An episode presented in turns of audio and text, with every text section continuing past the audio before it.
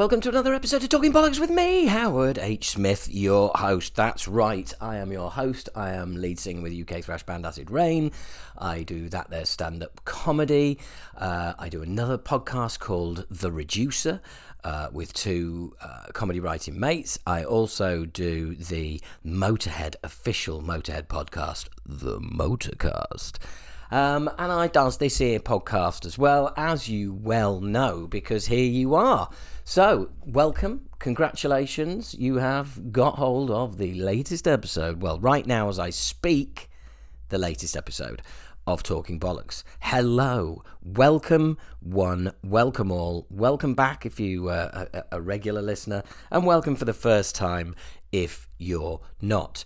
So, um, here's how it usually works I pile into a review of the news, which is me just jibber jabbering about it, and then we do an interview. And you know what? This episode is going to be no different. That's how we're going to start. But before I kind of fully start the news, right? I am on a famous heavy metal news website as we speak. Okay. Now, I'm going to read out the stories um, and, well, basically who or roughly what the stories are about.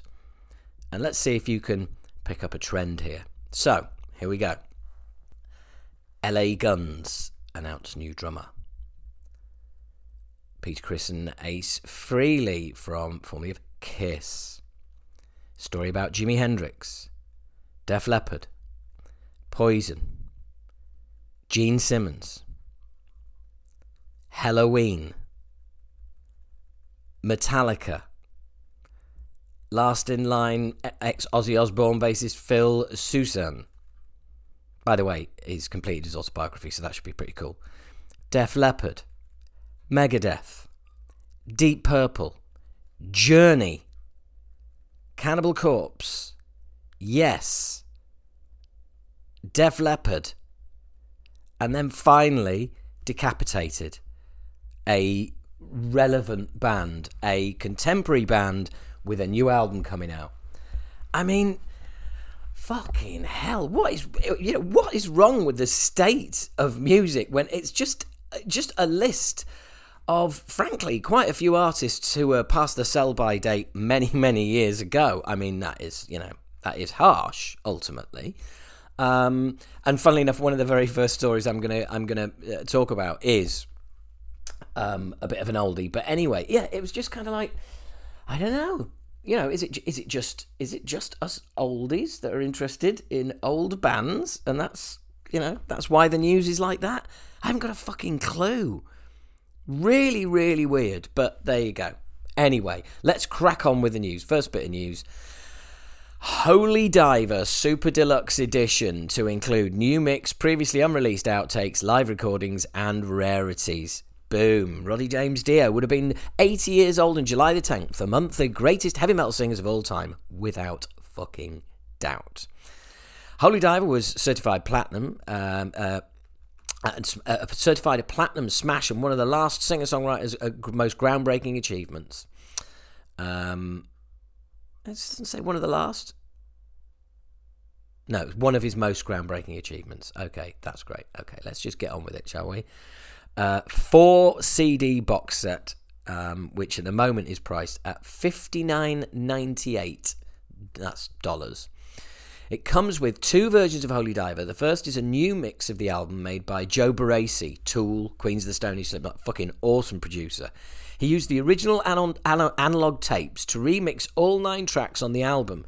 The second is a newly remastered version of the original 1983 mix. The Super Deluxe Edition also features unreleased live performances and outtakes, along with a selection of rarities from the era. Barresi's new mix of Holy Diver title track is available today digitally as a preview to the new album mix. Check it out below. So, uh, unfortunately, we can't check it out below because, um, well, you know, I haven't got the rights. But also, um, video not available um, is the only thing that's being displayed on the video. So I'm not even going to give you a link to it. So there you go. Um, that was a non-event, wasn't it? But I tell you what, the the the Holy Diver book looks fucking awesome. It really does. Four CDs, full on artwork from the you know, which is legendary from that album. So um, and there's also there's also vinyl as well. I should throw that out there. Um, there's uh, clear vinyl. Um, and there is also um, there's also um, uh, an etching on one of the sides as well. So there you go, and tons of. I mean, I, look, I'd read out all of the extras, but there is just too many. Well, there's a live show from 1983, and then there's um, uh, a, a, bunch of remixes and stuff. Um, but there's 10 tracks there. Certainly looks worthwhile. And you know what? Whilst reading this news story, I'm thinking, I might have to get this. I mean, it's it's it is one of the very first metal albums that I bought. Um, and yeah, it is rocking. That is awesome. Anyway, next up is one of the many reasons why Gene Hoglan moved on from Testament. Um, uh, you know, I've, I've, spoken to Gene a lot over the years, as you know, and he, I know he loves doing Dethklok shows. He absolutely fucking loves doing Dethklok shows. Because um, I remember saying, I said to him, "It's like, oh, you really enjoy doing them." He was like, "Dude, last time I played with Dethklok, do you know who supported us? Mastodon." I was like, "Fucking hell!" He was like, "Yeah, exactly, fucking hell." so I, I, I, have to do the voice. I'm sorry, but I have to do the voice. Anywho, um, yeah. Um, there's going to be more. There's going to be live dates coming up, uh, coming up in North America from Dethklok. Um, first shows in three years. So yeah, I'm sure that formed part of one of the reasons why um, Gene moved on from Testament. There you go. I mean, I'm speculating. I don't know. I haven't spoken to him directly about it, so don't quote me on that, motherfuckers. Next up, oh, hang on a second. I am going to do a proper cough. and yes, I could pause and I could edit it out, but then it wouldn't be talking bollocks. It would just be another sanitized professional podcast, and who the fuck wants that, eh? Now, this next story. I don't know. Have you ever done something, right? Back in the day, like in your early years, um, and it's it, it's gone on to be really successful without you, but you know, you still kind of hang on to. Right, what I'm getting to is original ACDC singer Dave Evans to release new single Guitar Man in June. Okay. Um, and a, an amazing, amazing heavy metal picture of the man himself. Um, I mean, the picture is the, the picture is actually very metal indeed. It really is. Um, you know, it's huge. I mean, you'd, you'd look at it and you go, fuck me, who is that absolute rock star there?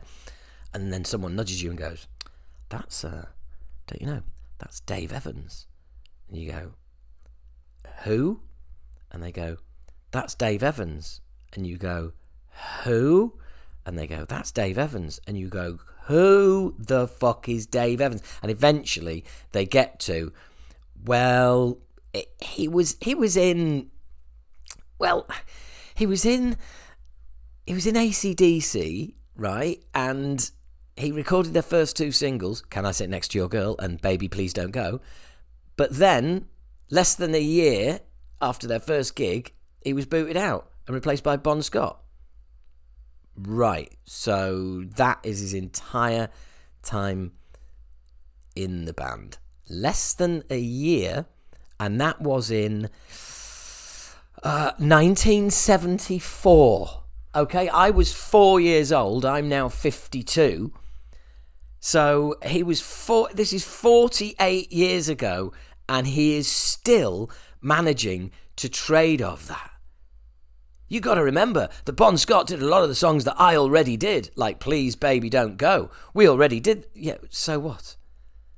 That's the song that, that, that I got Angus up on my shoulders. And of course, he used to watch us doing our show, so he copied that. Well, it had become a thing, hadn't it? I understand that he copied what I was doing and and the songs too, and recorded them and rewrote the lyrics to some of the songs that I already put down.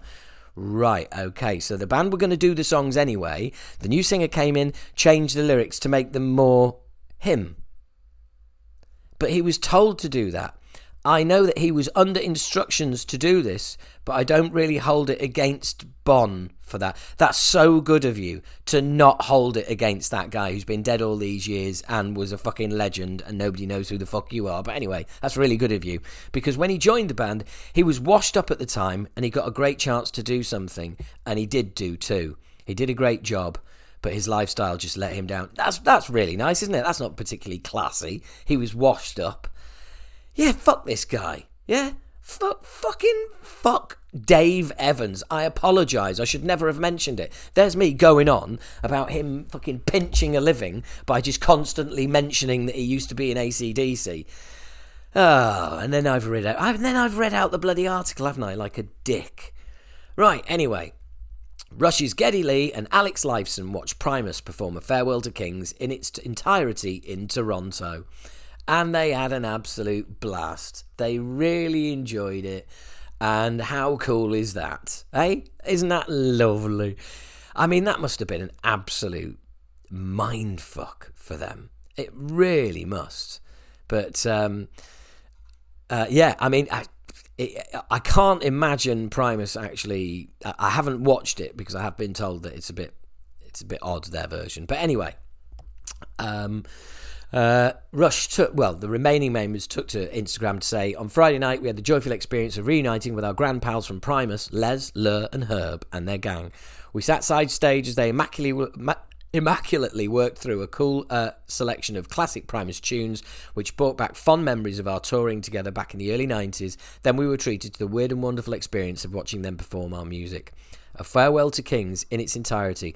Totally nailed it. They did us proud, and we thank them deeply for the tribute and the lasting friendship. Isn't that nice? Les Claypool said, I was one of those guys as a high schooler sitting in the audience knowing every single note. Rush fans are very scrutinising.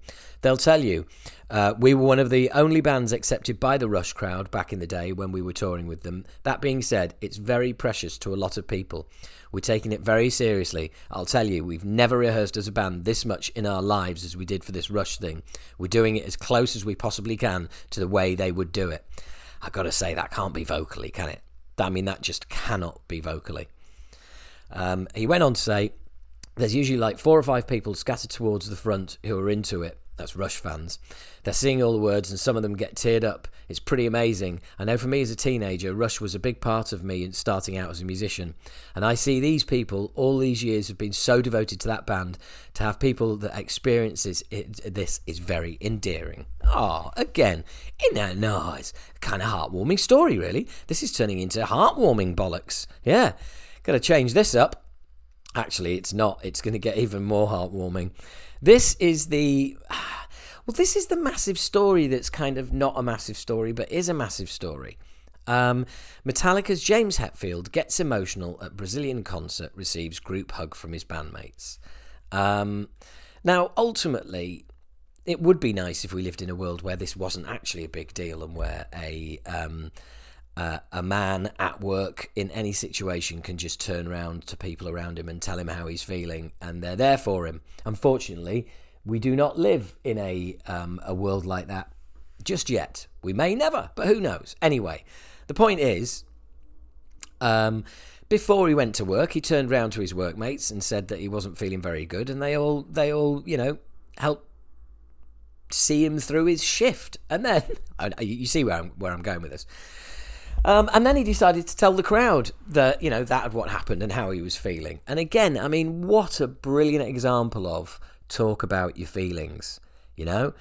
I mean, it is so Metallica. Hetfield goes and does it to like 50,000 people, you know, people, you know, open up a bit, talk to people about how you're feeling. Hetfield, 50,000 people, does it.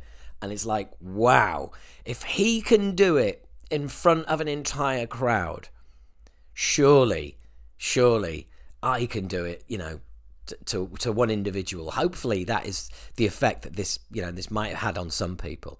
The irony that he was about to go into sad but true, you know. Um, unfortunately, yeah, you know, he is eh, eh, not in a very good place at the moment, you know, and that is sad but true. But uh, it was it was really interesting. For those of you that don't know, I will I'll read a transcript a transcript of what was said. Um, I've got to tell you, I wasn't feeling very good before I came out here. I was feeling a little bit insecure, like I'm an old guy, I can't play anymore, all that bullshit that I tell myself in my head.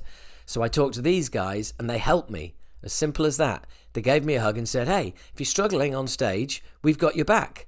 And I tell you, it means the world to me. At that point, all three of James's bandmates approached the singer and once again gave him a heartfelt hug and a group hug, with Hetfield visibly touched by the gesture.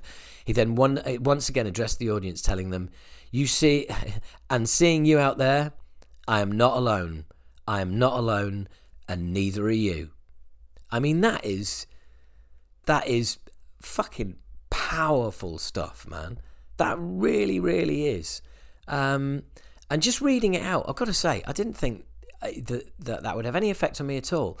But just reading that out, it, it that really that felt really, really touching. And you know what a, an example that man is to to everybody. You know, it doesn't matter what kind of music you like or what walk of life you're in. Dude's just a great example. You know, yeah, I know. If you're an animal lover, you're probably saying there's things about Hetfield that you don't like. Fine, but ultimately, what a dude! And finally, finally, this story. Mark Tremonti on Creed reunion. We just have to wait till the time is right. And Howard's input, hopefully that time never comes, okay? Nobody needs to hear Arms Wide Open live ever again. Or your other great songs. Oh, that's right. No, it's just Arms Wide Open, isn't it? That's fucking it. Yes. Because, like a fucking idiot, I once fell for fucking Creed, didn't I? Yep, total mistake bought the album, heard Arms Wide, oh, this is really good, bought the album. And then, of course, I got started looking at lyrically and realized, what the hell is all this about? Oh, good Lord, what have I been sold? The Chris, yeah, singer, big old Christian. Anyway, fucking hell. No, Creed, not needed. Don't ever need to come back. They, they've done what they've done. Thank you very much, Creed. Now, be off with you. Thank you.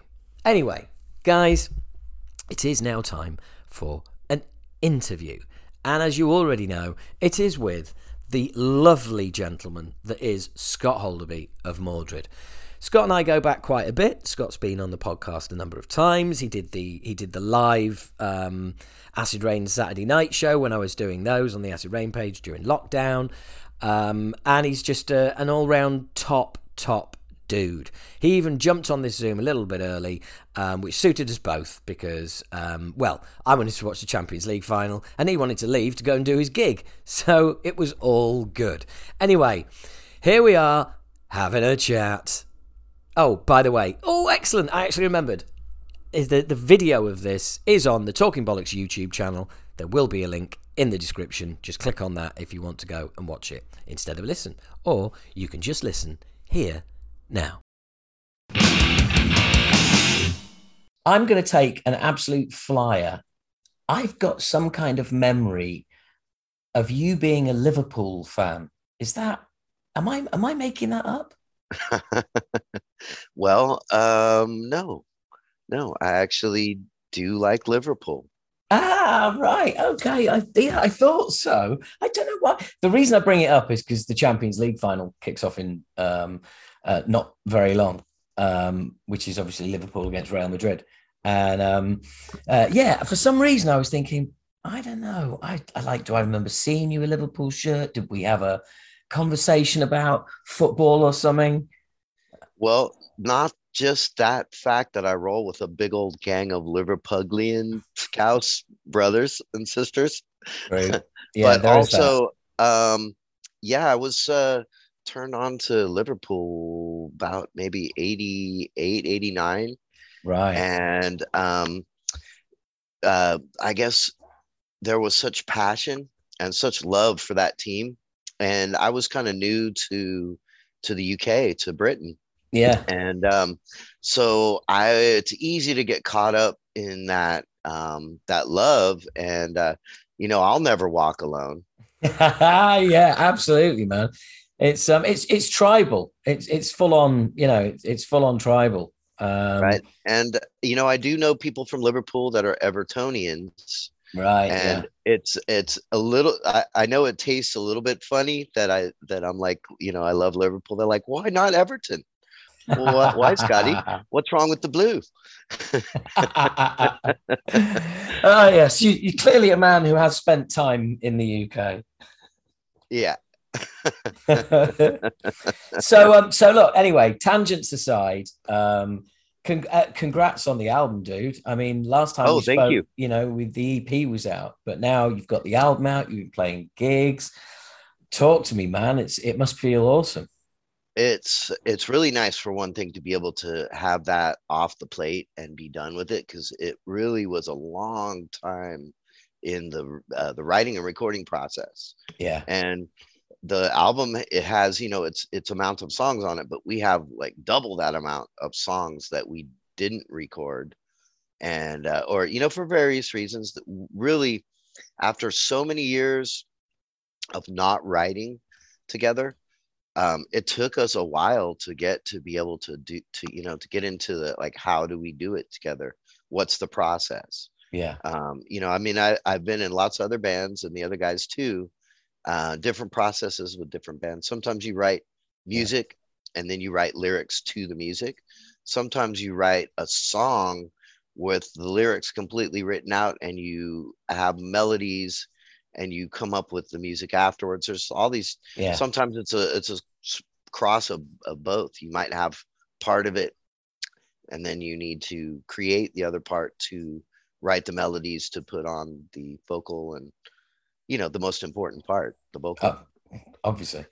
Say so that's why. That's why. yeah, that's why we always go on last. That's why the vocals are the last. They save the best till last. That's it. Yeah. yeah. So we're in agreement. That's good. oh come on! It's the vocalists' union here, isn't it? You know. That's right, bro yeah absolutely. But also it's the it, but also for that same reason you know you're under a lot of pressure as as somebody once said to me right it's just up to you to it's you know everyone else has uh, delivered. It's just up to you to sprinkle a bit of metal magic over this now. And i was like oh no pressure. Thank you. Well that's how they put it over there sprinkle a little metal madness for here it's like just now it's up to you to sell the emotion of what I'm trying to convey. If I'm doing, you know, one of Danny's songs or something, it's like, so this is the feeling that I want to get across. And right. you have to bridge the emotional gap between audience and band standing, you know, on on the stage or, you know, in your listening environment and in your house, you know, could be.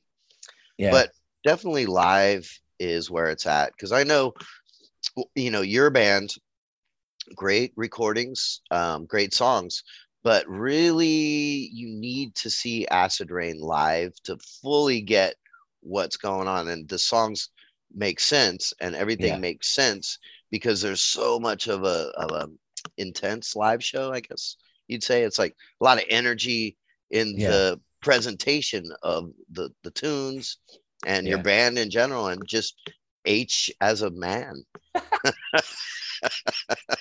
oh, stop it. I'm supposed to be interviewing you. And all of that is like, you know, I, I'd say about about Mordred as well, because like live, um, uh, those songs, especially when you, you know, when you play the old stuff, it's like, you know, they've they've grown and morphed in in you know, there's room in in parts of the song that there never used to be. And, you know, you're it, it's um it's all it's all about the life, isn't it? You know, ultimately, it, it really ultimately is. Um, that's but, why we know, record that. But you know, the the recording part for me is actually where I dig in and get down. I did a lot of years of working in recording studios, so right. I have a lot of.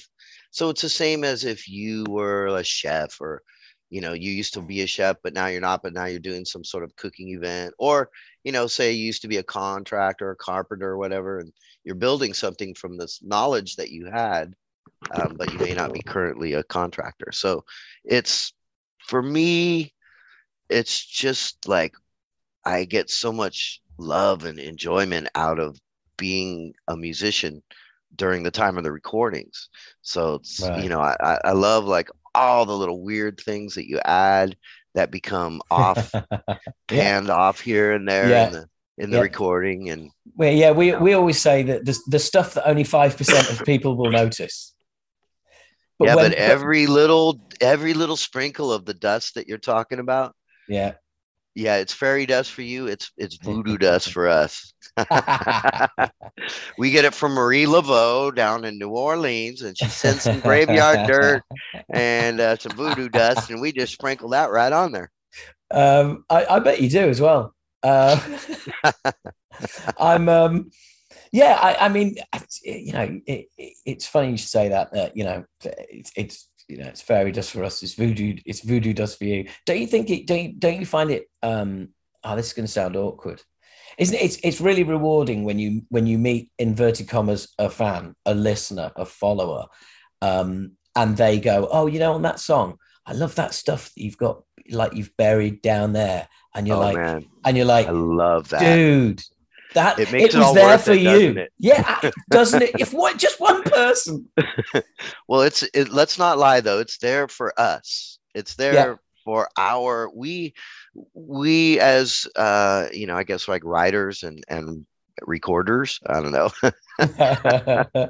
we we have to keep it interesting and and fun for ourselves. And so if we can do anything clever, you know, that's yeah. you know, you don't want to be too clever because that could wreck a song too. But you know what yeah. I'm talking about. You have to Absolutely, have something yeah. that makes you excited about playing the song because, like, like I was saying, we have to not sell it, but we have to convey the emotion that the song is trying to bring across. Yeah. So that's what's up.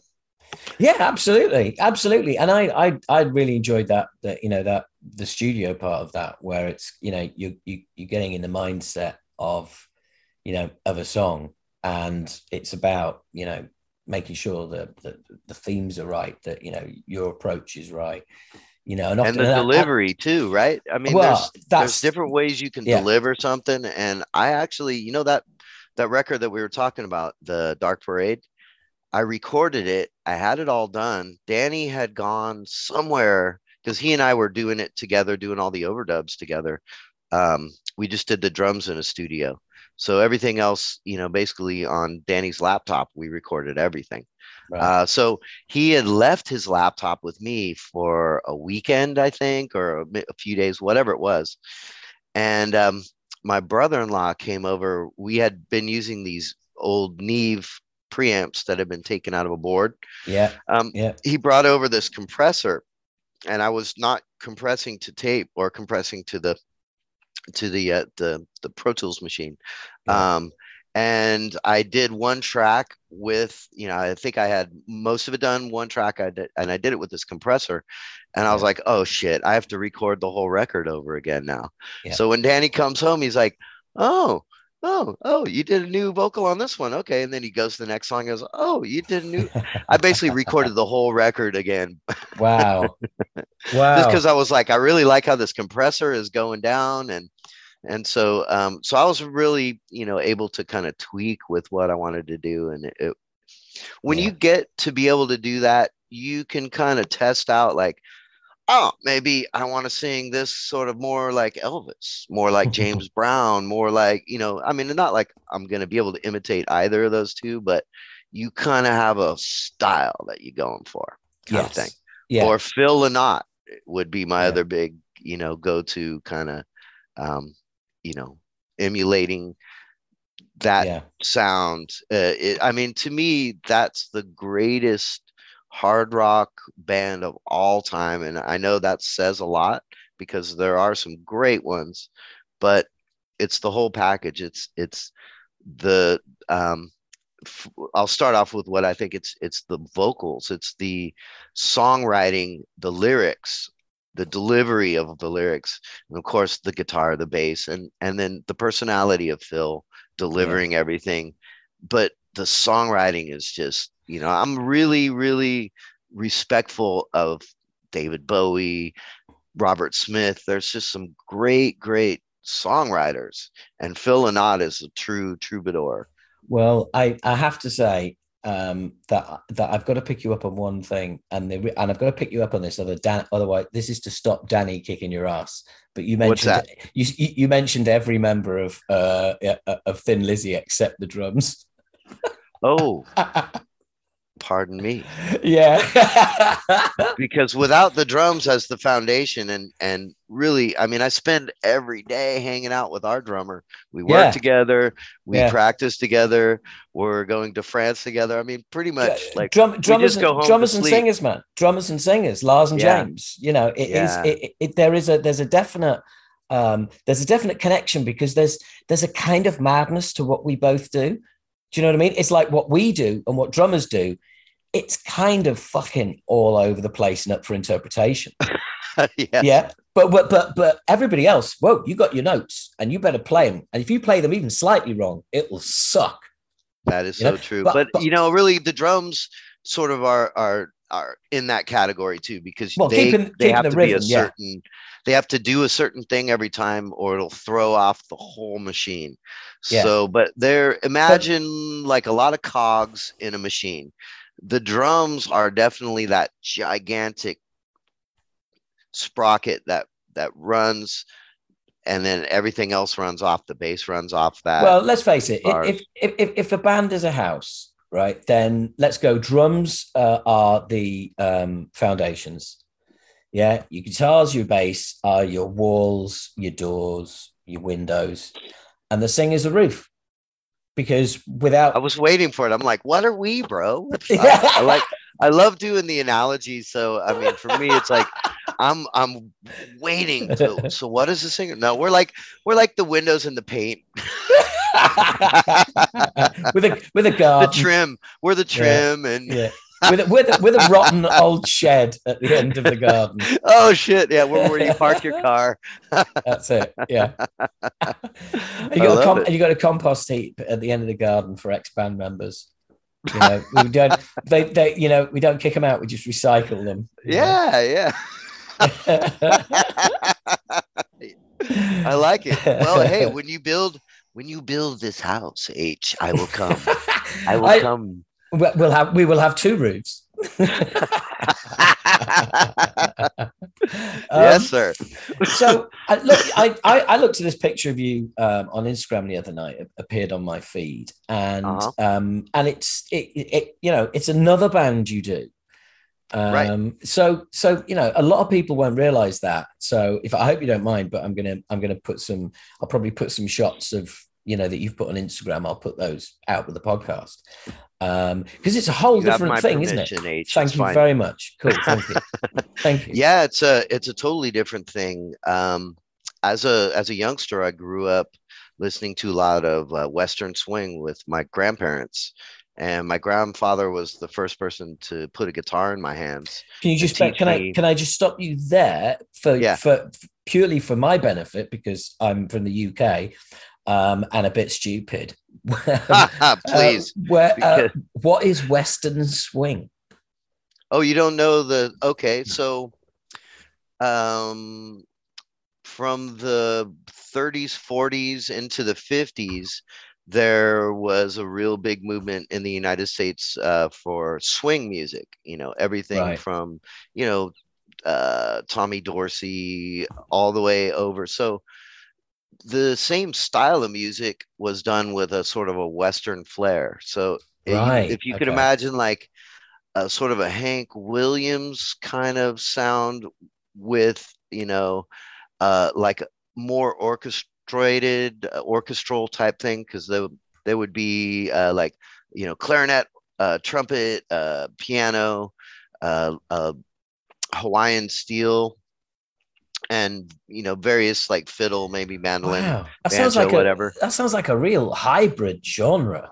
It is. It is. So they're playing like jump rhythms um you know like you would hear freddie green or or like you know one of the one of the players from back in the day you know hitting in like you know count Basie's but they're doing these kind of rhythms with a sort of a western flair to it Right. So, um, you know, so the singing would be a little more or less like, you know, uh, just for lack of people's understanding like Hank Williams. Although Hank would be considered more like folk music than Western swing. Um, right. It, it's what led to rockabilly. Uh, one of the things that led to it, uh, just like jazz led to soul music, you would say, or R and B. Um, you know that led to like your Elvis, Johnny Cash um, kind of era, right? Uh, which happened in like in you know the early '50s and stuff. So what happened was I you know grew up loving rockabilly and and western swing and early um, you know folk music like that through my Okie family side. Um, years later, my grandparents passed away. Um, years later, I was painting a house for a lady, Rhoda, and she came out the side of the house and she says, uh, "Oh, I used to play in a band back in '48 and '50, and wow, says, I got I got a CD. You want to hear it?" And I'm like, "Pop it in, let's hear it." Yeah, that's how and, how uh, awesome is that? And it was really really good. A lot of times people give you a CD. I'm not gonna lie, it's not always like mind blowingly good, but it's usually like, shitty. It's usually shitty. I don't want to judge because you know everyone's vision can be different, and maybe I don't get it. But yeah. I I got this one. I was like, damn, this is some Hank Williams level kind of stuff. What are you doing with these songs? She's like, doing. You want to come upstairs yeah. and play them? And I'm like, yeah. So we we started playing them, and I didn't fully understand the style when I first got the guitar in my hands, and I didn't play guitar. I um I played bass for many years, but I haven't played the guitar since I was a youngster. Yeah. So she put the guitar in my hand, and she's 89 now. So this happened a couple of years ago. Right. Um, and she hadn't played since the 80s. So she pulls out her Martin guitar, and I have, you know, my little guitar, and we start going at it. And after a couple of times of playing together, I'm like, this, this is really, really good. So I got um, like my bro from high school uh, that plays um, doghouse bass, Hank. Um, I called him up and I said, "Hey, um, come over. We gotta we gotta do this thing." he's like, "Okay, great." He brings his bass over and he's like, "Oh man, this is gonna be good." And we're like, "Rhoda, let's make a band." He's like, "She's like, yeah, let's do it." So I mean, long story short, wow. we make this. She's got material um, from her brothers. Her brothers and her her brothers have passed away now, but they had recorded this stuff between 48 and 53 probably yeah and they were the backup band for the blackjack wayne show which is a tv show that happened around here in the 50s where johnny cash would come on without his band they would be the backup band um, wow. george jones whoever um, yeah. was big at the time so there was all this history. There was all these songs. So we just started playing and it, danny um, was second call i made danny white from mordred which yeah. it seems strange but danny and i have gone off from mordred and done a couple of different projects that were completely completely out of the the whole zone of mordred. So back in the day we had uh, the church of the grand funk. When we played with this these really really incredibly good funk players and we were just novices at the time and and it was good because that's how you learn how to yeah. do something and you don't you think that you could just jump off and do something and it's just going to sound like it great and real but there even something that might be kind of simple has its nuances and has its flavors and so with with soul music over the years, it's taken a lot of years to be able to understand, um, you know, exactly the the vibe and the flavors. Yeah. Um, and in, with the Western swing, though, it was totally natural, and it it was just like it happened very quickly, and then we just started writing our own songs that sound old timey and kind of have a little bit of a gypsy jazz influence which they didn't do that I heard so much in Western swing, but they were grabbing from the stuff that they they might not have known that the gypsy jazz was happening because there was no internet back then and so yeah. they were grabbing locally from what they have which was blues of course because you know coming from the south um picking styles and and a lot of styles i mean and really like most American folk music, it was invented by black people. Right, even yeah. even Western swing, and because all the aspects of it existed, it was just assembled in a way and presented in a way that became country music later, but much yeah. later. Yeah. Like you wouldn't even hear that term till the 60s, I'd say, probably maybe late 50s. But, right. um, and as you can tell by just the way I'm going off about the subject, it was a hey. quick question. I have no, a real passion for it. Yeah, no, but it, it, it, and it's great. I feel like though, I'm man. carrying on a tradition. Yeah. first of all, my grandfather who played also would be proud of, but it's just, you know, this, this, there are some great things about this country that we live in and that's one of them is is the music yeah. and the traditions yeah. and and a lot of the things you know there's a lot of racist history in especially the united states in the south but also poor people mixed it up on porches and there was an exchange of ideas and picking styles yeah. and chords and approach and flavor and that is what became the beautiful kind of when you know the the styles that came from jazz yeah. really. Yeah. Jazz i don't know if jazz or blues was first because blues all, was created as a call and response from field workers from west africa. But um but all of this all of this is is kind of like the perfect background to explain Mordred, you know, because it, you know, d- don't sound like anyone else, brought a bunch of different influences together. Um, but also, I just wanted to pick up and go back on something you said earlier because it really resonated with me, and that was when you said carrying on um, a tradition that your that you know that your grandfather um, had had been doing, and and I would imagine that's that is a really rewarding kind of feeling because something like Mordred, you know, putting myself in your shoes as a singer in a band, you know, you're you're constantly looking to break the walls down and do something new and create things that are original, which is wonderful. But you're being a trailblazer, you know, you're at the front of the queue. But and to get that kind of to get that uh, reward of of following in someone's footsteps and keeping something alive is almost like the opposite, but as just as a rewarding experience, but a different feeling, I would imagine.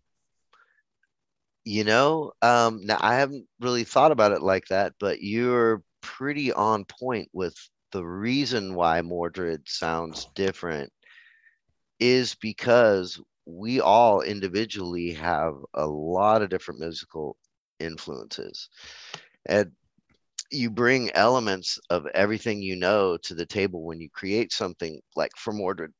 For instance, the song The Dark Parade is a lot of sort of a, a New Orleans vibe, um, yeah. kind of drum beat, and all the stuff built around it.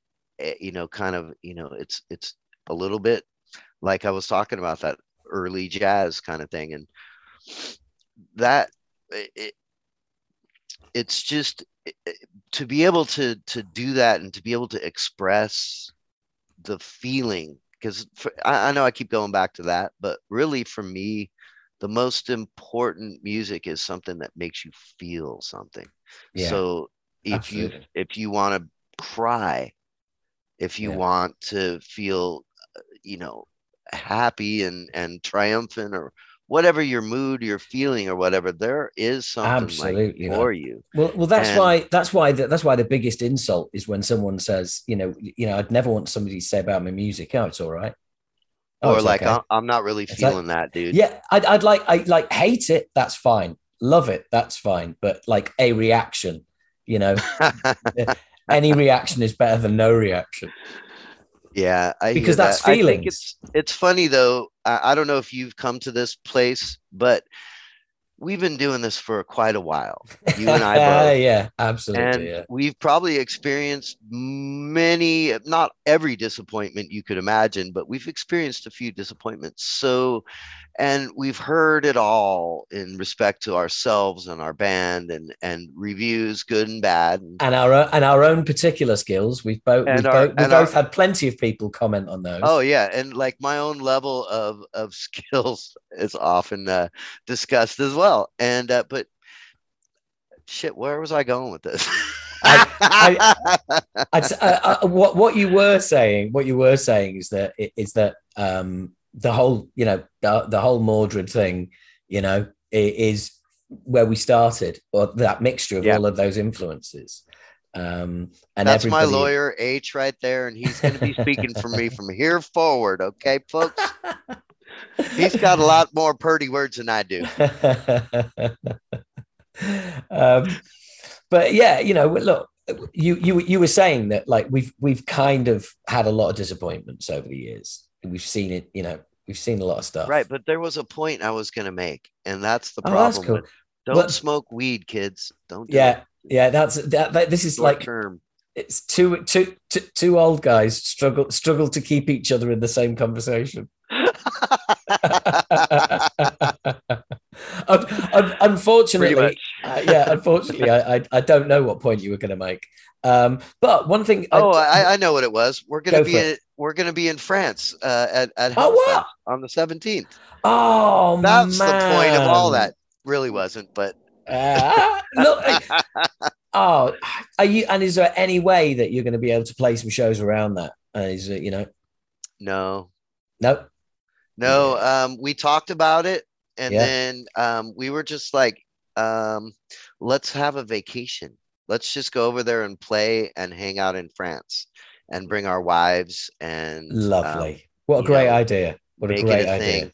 Uh, we had talked about playing a show in Paris with Seething Akira. They're going to actually just meet us down there, and we're going to have dinner and and probably get chucked out of France after we're done, because um, you know those guys are pretty rowdy, and and yeah. the Mordred guys are, for our age, uh, we still cut it up like we were their age.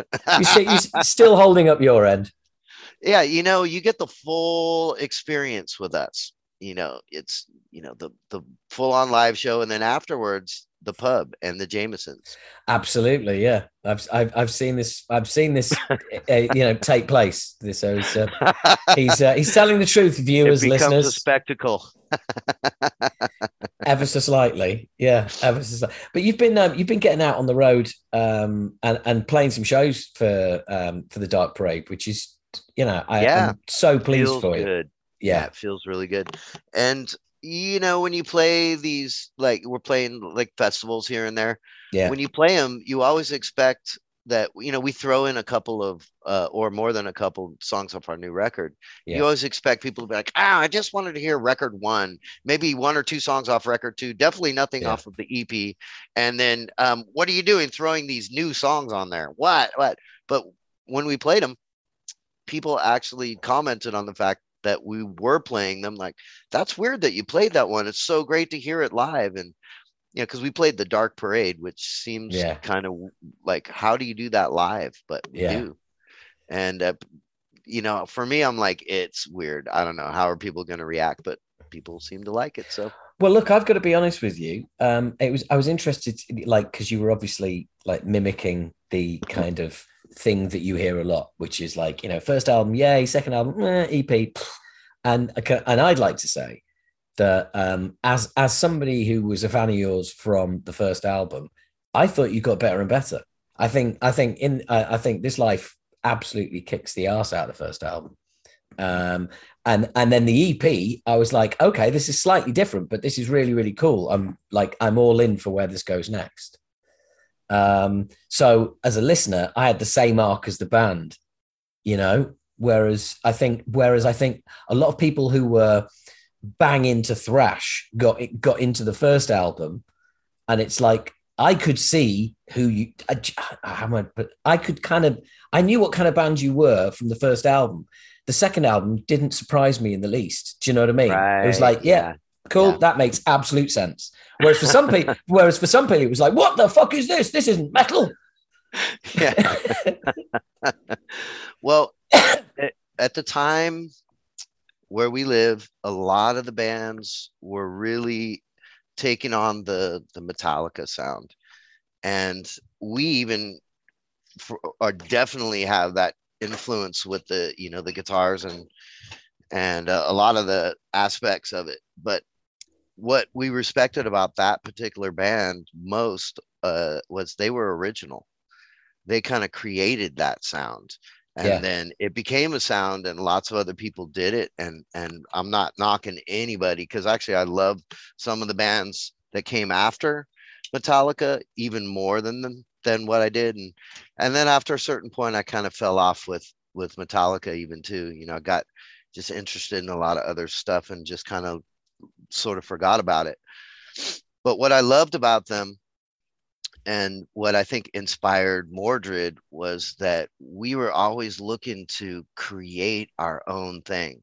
Yeah. Like we were influenced yeah. a lot. The, the let's face it, the thrash metal thing really was was born because punk rock was dying out and all the punks came over to this new kind of like thrash metal thing, uh, speed metal, whatever it was at the time, and brought with them a lot of um, I don't know what how to describe it exactly, but just mannerisms maybe where you know it was more about less about the uniform and and more about the individuality of what you were doing. So yeah. um so that was uh, just a, a, a theme constantly. And also like you know things like you don't dress up in spandex and put on all these um, outfits for your show. You wear what you would wear every day. Yeah. And i know you wear a suit with pink shorts and a pink top every day I, so. i've only ever worn that once you cheeky fucker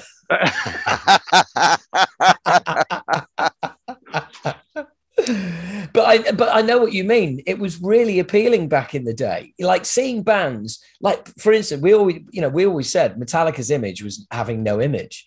It was right. like it was like because they wore the same shit we did. And it's like the fact that it was like the ripped jeans and like as in ripped as in they're fucked, as in that's not as a design. In, you know, as in like you don't have five dollars because that's what it was back in the day to buy a yeah. damn pair of jeans, or you just didn't yeah. care or you slept over and that's what's happened. But yeah, the thing about that was that you you didn't dress up and try and be something that you're not. I don't know how to. There wasn't a um, there was a uniform for sure. It was the leather jacket, the white high tops, the peg pants. Yeah. So you were kind of like that, but it was kind of like taken from the Ramones that yeah. whole that yeah. whole thing and and good the call. Ramones, good call the, yeah the Ramones were still playing at the time so we could actually go see them play and they were playing like every year we'd go see oh, them play no. I'd seen them a bunch of times I love them and um so like the Ramones was a huge influence on thrash metal so yeah. was you know um like the dead kennedys for sure was a was oh hell yeah but they were big the they were big influence on me the dead kennedys real big influence. Well, that's where that's where I stole the album Moshkinstein from. You know, Fra- Fra- Frank Frankenchrist. So they'd taken oh. the they yeah. So it was like okay, they took the front half of Frankenstein. So I'll take they they took Franken. I'll take Stein. You know, and and chucked Mosh on the you know Moshkins. And there you go. Yeah. It's brilliant. It's fucking oh. brilliant. it was robbery. It was fucking robbery, no, what it was. No, it's not. That's inspiration. See, um, Je- there's Je- a difference between plagiarism and inspiration. Yeah, and if true. you if you straight like Lenny Kravitz, he plagiarized a lot of shit. Like you could listen to his songs and be like, oh, that's Earth, Wind, and Fire oh, that's Stevie Wonder, um, you know, superstitious. You know, he straight lifted stuff. But there's a there, and he made it okay to do that. After he did that, a lot of people did that. I just but, like to say, I just like to say to my lawyers that that is Scott Holderby of Mordred saying all of that, not me. Yeah. So inspiration is not um, a liable offense. You can be inspired, and they've even gone insofar as to say you cannot you can trademark licks, you can trademark yeah. lyrics, but you can't trademark any kind of musical notes or um, chords because they've all been played before because there's yeah. only a finite amount of notes on a guitar. So you're somewhere in between there. So yeah, you're creating something new, but you're building on the foundation of what's come before you for, you know, good hundred years on us. Yeah. Yeah. So thrash metal was a hundred years of building. There you go. To get to that, you know, and yeah. to get to something so heavy. And I think it also appealed punk rock and uh, thrash metal appealed to me because you frightened the general public. It wasn't something yeah. that like was accepted. You see stupid like elements of it on TV in uh, or on movies from back in the day where they kind of took things from the style, but they did not understand what they were doing. Nobody had a clue what was really going on. And to be a part of that, it's kind of like the Western swing thing we all created something that is now a traditional style of music. Yeah. And like, you know, my kid plays it. He's, you know, he's doing something more on the punk side, but he's awesome. carrying on tradition. And a lot of young people in our area are making thrash bands and there's like a whole new scene going on of oh, 18 to 22 cool, year olds and and punks too. They're reviving or or um, creating their new version of and it's kind of their kind of peace punks which you know it's it makes me happy to to to see which you know peace punk would be sort of a you know conflict and uh flux of pink indians omega tribe and like right, the crass yeah. bands and you know discharge i guess would even qualify as that and those kind of bands. Um, yeah. So for me, I'm really happy right now about what's going on because I can go and see my son's bands play, and uh, like he just opened up for DOA, which I was oh, totally nerding, fanboying over.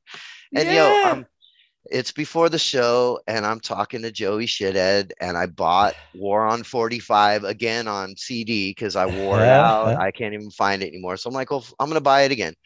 So I'm like, hey, dude, you want to sign this? And he's like, eh, whatever. And then my son walks up and he goes, Hey, Joey, that's my dad. And he goes, Oh, that's your dad. He became a completely different person. And I'm like, Oh, so now my kid gives me the little bit of clout that I might be. Yeah. to get get someone to talk to me. yeah. Basically, basically, your kid's important. You're not. Yeah. Yeah. Yeah well, I gotta, you know, someone's got to pay for the gas for him to get to the gig. uh, that that's awesome, man. That is really cool. That is really cool. Yeah. And, it, and it, um, something you were saying earlier, I have to. It's been whirling around in my head for a while. Um, when we were talking about the uh, the fairy dust and the uh, and you were like, you know, the the voodoo. Um, yeah, the red powder. Yeah. It, do you know what? That is a great. That is a great way of summing up the the vibe of the Dark Parade for me is that there is kind of like a sort of voodoo kind of vibe running running all the way through it from the artwork through not all of the songs but a few. So that kind of just influences the whole the vibe of the whole piece. Um and, and it's it's kind of a period piece in a way and sort of a concept record. It's loosely um without being totally political about what's going on now, we find a lot of similarities about the last era of the robber barons, which was the turn of the last century. And so a lot of the inspiration and the motifs and the um, the the the content in the songs, I guess, have um, a, a nod to, if not are completely you know in that period. But it's a it's i mean i guess it sounds lame to say but it's a metaphor for what's going on today with the second period of robber baronism which i don't know if you experience it the way we do over here but basically there's a wealth gap that's become so stark and glaring that um, you know really they've squeezed everyone below a certain money level and and bled all of us to increase the wealth of the very very few uh, oligarchs, I guess you'd say. You know, you hear all this, uh, you know, talk on the news about the Russian oligarchs and this, but they never mm. really say the American oligarchs or the British oligarchs. And well, let's face it, um, you know, it's we're, we're we're beyond oligarchy. We're in kakistocracy, mm. which is the uh, that's actually a song lyric on the EP, but it's actually ruled by the worst possible humans. I, I remember actually because I think I think we actually ended up we actually ended up discussing the word the last time you were on because you were you were mighty you were mighty pleased that you'd managed to cram that as a lyric, cram that into a lyric. That's true. It's like how do you throw kakistocracy? yeah, yeah, yeah, yeah. Well, you say fuck aristocracy. Yeah, exactly. Yeah, exactly. And do you know what? And do you know what? You motherfucker, you made me go and look it up. I, honestly, I, first time first time I heard that tune, I was like, because you know what it's like, you know, as singers yeah. and, and, lyric writers, you you're a word collector as well. Yes, and you definitely. hear a you hear a word and you're like, what the fuck? and you're like, did he did he make that up? Because sometimes in rap music they make up things to rhyme. Yeah, well, say it again. What like, was it? Say it again. What was it? Kakistocracy. Now you K. see, the reason I had to look it up was because um, as as you may well know, one of the many words that we have for shit is cack. Oh, that's right. So a kakistocracy is a shitistocracy. It's just so a, it's very, very similar, even in slang, um, to what what I'm talking about. Yeah, kakistocracy. Yeah, shitistocracy. Basically, that's like scat opera. Yes, there you go. Like, there you yeah, go. when when uh, when they were talking about what is scat opera, and uh, they'd be like, "Well, opera, something beautiful," and and then scat, you know, shit. So it's like shit opera. Yeah. um, well, look, I've got some um, I've got some questions from uh, subscribers here that I want to um, that they'd like me to put you to. So, okay. To so here All we right. go. So first one is from Paul Hutchings. And Paul says, Thanks, Scott, for a cracking album last year. The Dark Parade was on regular play after release. I'd like to ask a serious oh, question. We've had two. Um, we, we've had two high profile high deaths in the rock and metal community, um, which come on the back of a run of other musicians taking their own lives in recent years.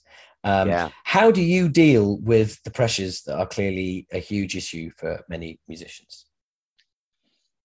Well, I I don't I don't know how I deal with things necessarily, except I have a good family structure around me. Uh, my son is a musician. My wife, her brothers are musicians and studio engineers, and all the people in my f- adopted family and stuff. I have a lot yeah. of support. Yeah. So if you know, if I'm down or feeling down or whatever, or, you know, going through a hard time, it's noticeable to the people around me and they step in immediately and intervene. So having that is is really good for me and I'm lucky to have that. But um it's legal now here in California so I could just say that I'm a I'm an advocate for cannabis and yeah. uh, that's what we call it now. That's the yeah the, the cool little legal thing. Back in the day, I sold weed, but now I'm an advocate for cannabis. So, so by that, do you mean um, from a men? So that's that's helped with your mental health because I know, like you oh, know, weed, weed can be attributed. You know, some people attribute it to to weed to being you know creating issues with mental health, but you use oh. it to treat it. Yeah, well, um, if you're not already crazy, like I am legally. I don't know. I'm not saying, and I'm not any kind of medical professional prescribing anything. I'm just saying what has kept me very, you know, level all these years. And it also keeps you from like a drinking too much, which could be a big problem in this business. Yeah.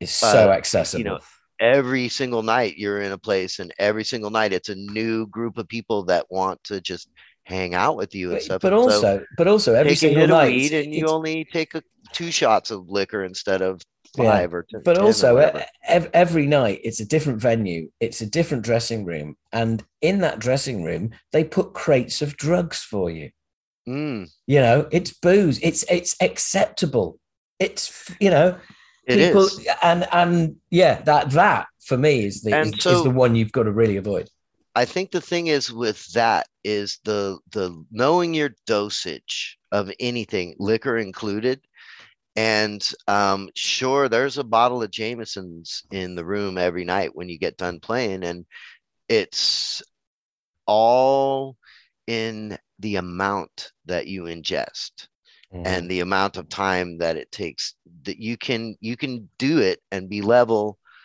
but not everyone can do it and that's why not everyone could be a touring musician too there are so yeah. many ways to fall off yeah and so many traps to, to get caught in yeah. and um, you know that having having a good family and you know brotherhood friend uh, bandmate situation is everything and and if you have struggles and stripes with individuals in your band that just could lead to all sorts of dark feelings and and bad yeah. things and yeah. so I, I think what's nice and and I I feel like you feel like this too is that you and I both approach this in a similar way in that we want to have fun.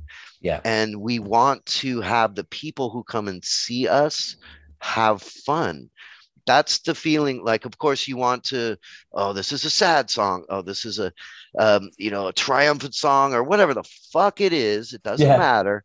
But yeah. you're, you're having a good time and the people who see you like oh my god i haven't seen you in however long and this was so great you give everything and it doesn't matter how if it's 60 people or 600 people or 6000 yeah you're giving your all every night and uh, and i respect that about you and i try and Thank do you. that myself yeah and and and that's that, that's completely borne out by what i've seen as well and i think um as long as you it, I, I think uh, you know pressures on everybody from a mental health point of view you know vary.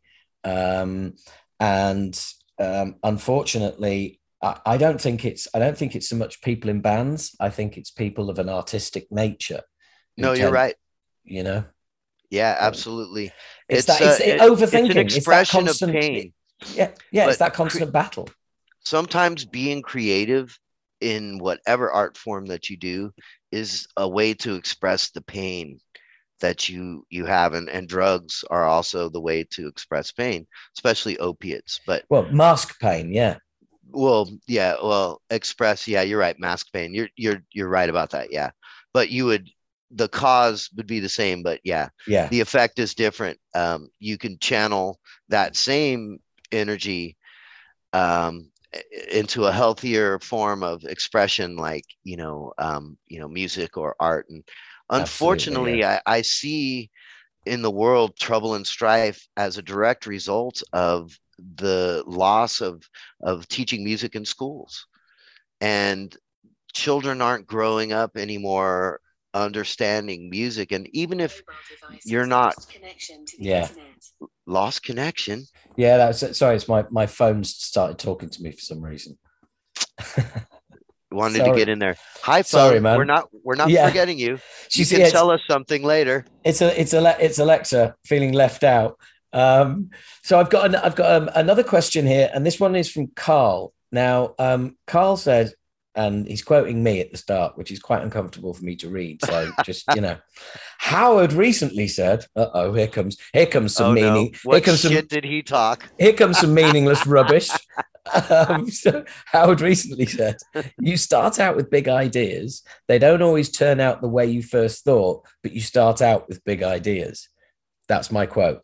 Mordred, I've, I've never been shy of a big idea for a project. If money was no object, what big ideas would you put forward at the next band brainstorm?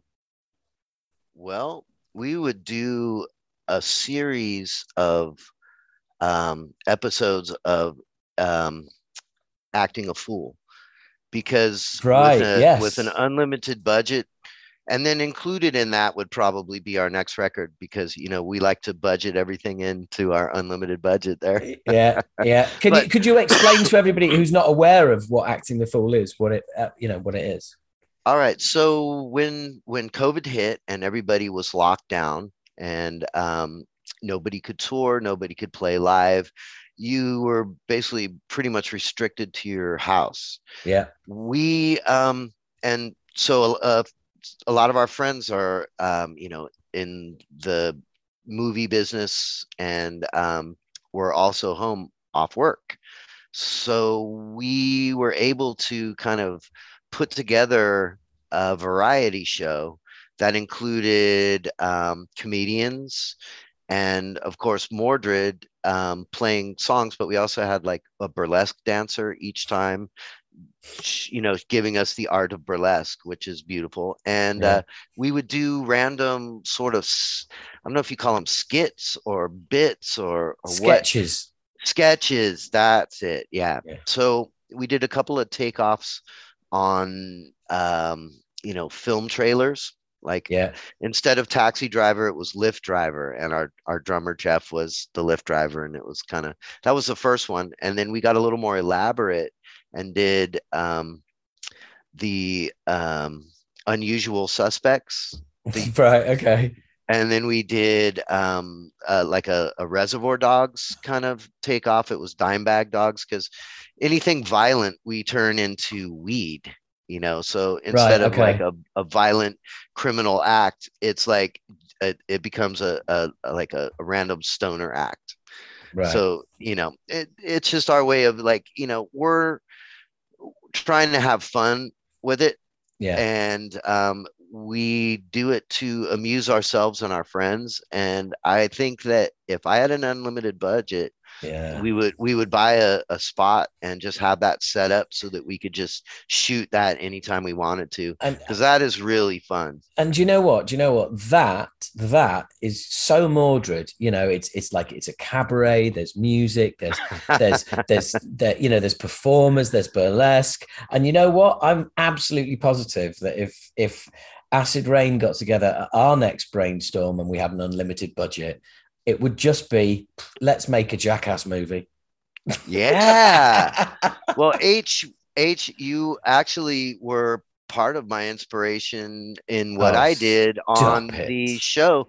No, because a lot of people might not know this about H, but he's a comedian as well.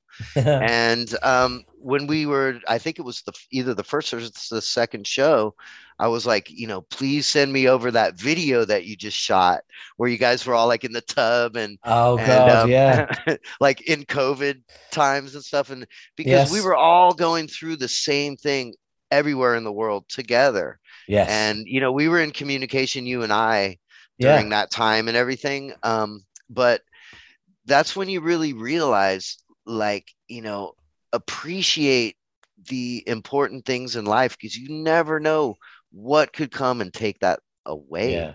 Yeah. You know, and and the thing is, and I really appreciate because we, you know, we we kept our communication up over over lockdown, and you know, you came on.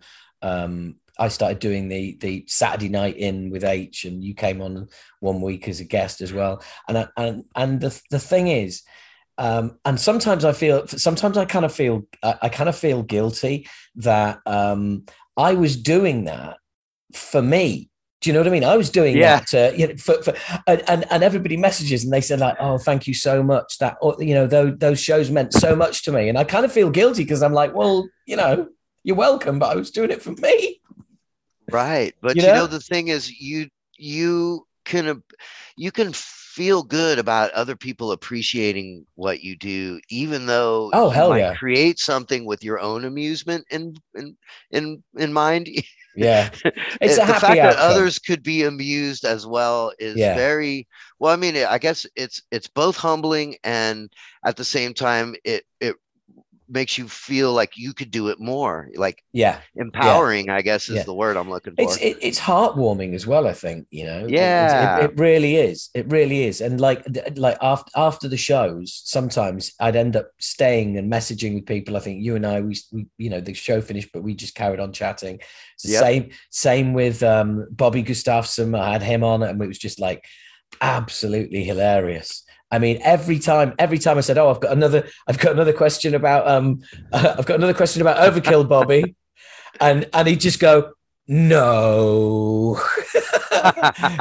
it's like, yeah, yeah, yeah um, but yeah, it, it, it, was it was great times, and I and I really appreciated you coming on, and um, and so did everybody on the um, you know on the site. And look, I want to thank you coming on for coming on the um, the podcast oh, as well and jumping on early, which is pleasure. awesome. And I know you're I know you're flying off to to go gigging, and it's always a pleasure for me as well, mate. You're one of my favorite people to talk to, and I um, I'm going to get you on a lot a lot sooner. Um, you know, maybe once a month.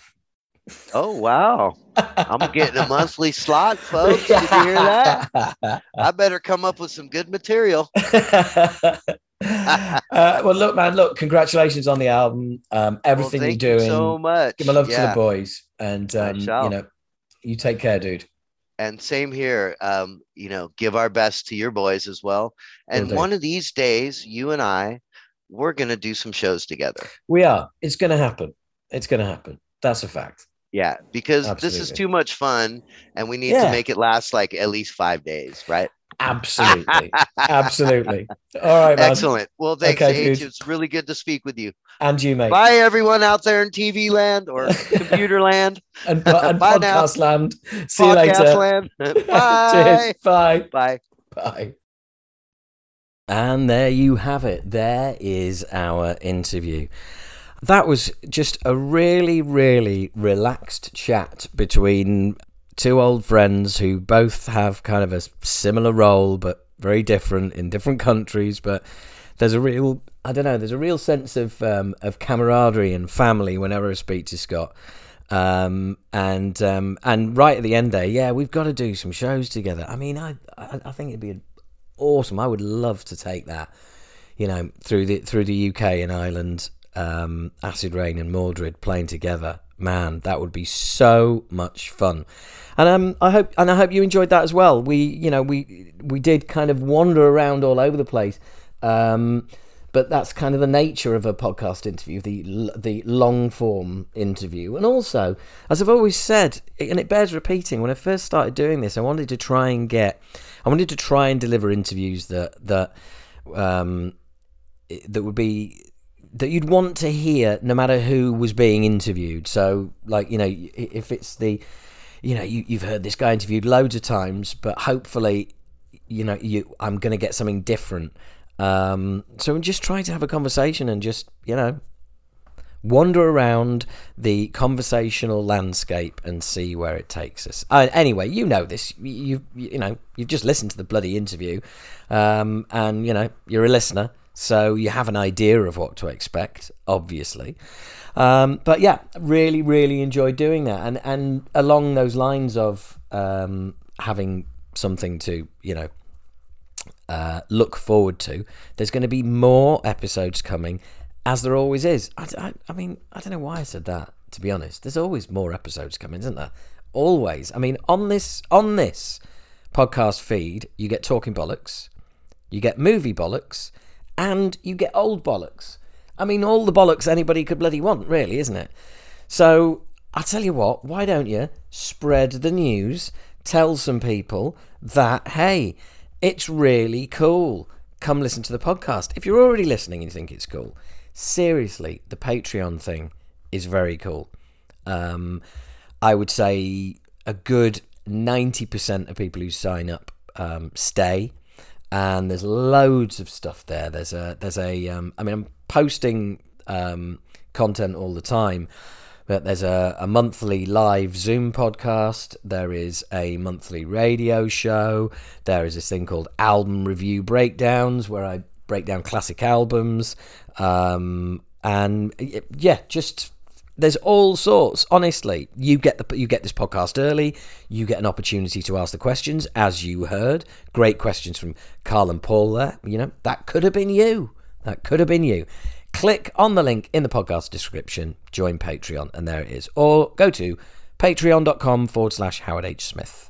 Give it a try for a month. It's six dollars. It's not going to kill you. You know. So anyway, there you go. Unless you've got more important things to spend your money on, in which case I totally understand. Just keep listening, please. All right.